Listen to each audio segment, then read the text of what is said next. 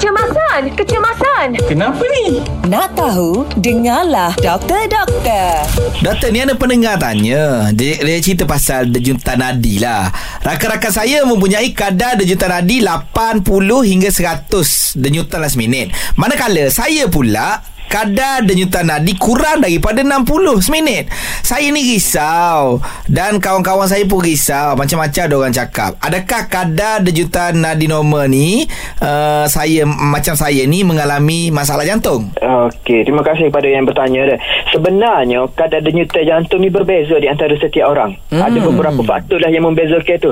Mungkin faktor usia dia banding dengan member dia tu yang kurang umur lagi ya, dengan hmm. yang uh, member dia tu mungkin 10 tahun, hmm. 11 tahun. Jadi ya memang member dia tu laju lah sikit denyutan jantung hmm. ataupun mungkin dia ni sendiri aktif jadi dia satu faktor usia hmm. yang kedua jantina hmm. yang ketiga aktiviti kita seharian-seharian hmm. kalau kita seorang yang aktif hmm. uh, apa tu denyutan jantung kita akan berkurang daripada hmm. orang yang kurang aktif oh ha, denyutan oh, jantung kita tu akan tinggi bila kita aktif bila kita tengah buat aktiviti je hmm. bila kita berehat lain pula jadi seorang yang aktif dia kena suka uh, kena tahu denyutan jantung dia waktu dia bersukan hmm. waktu dia rehat selepas bersukan waktu dia memang rehat dalam masa yang panjang. Mm-hmm. jadi ketiga-tiga ni berbeza.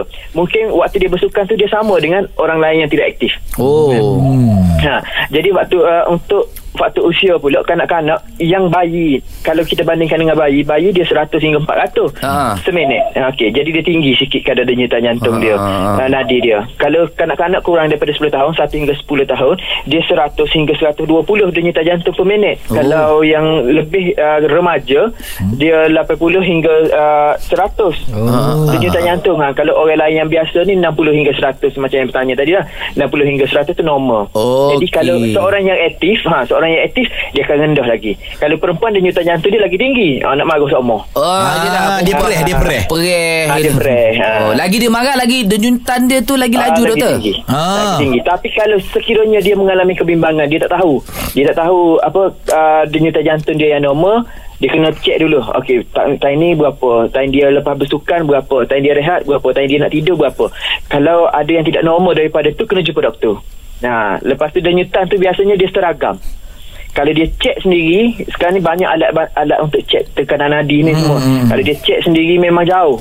Waktu rehat ni 40 waktu dia rehat malam ataupun esok lain pula 90 ha jauh hmm. sangat. Jadi yang tu pun kena cek juga. Baik. kalau dia memang selalu rehat dalam 50 50 50 52 52 49 beza tu tidak banyak tu normal lah. Oh okay. ha molek eh. Kalau doktor kata kita molek sebab kejap lagi mek zura mari kita cek lah denyut jatuh dia. ha, sebab dia, dia press semua lah. ni. Kalau dia ha, kalau pelik tak pelik lah kalau dia tinggi. Dia, dia pecah meta pecah meta baik doktor terima kasih doktor okey sama-sama Oh, macam tu ke doktor?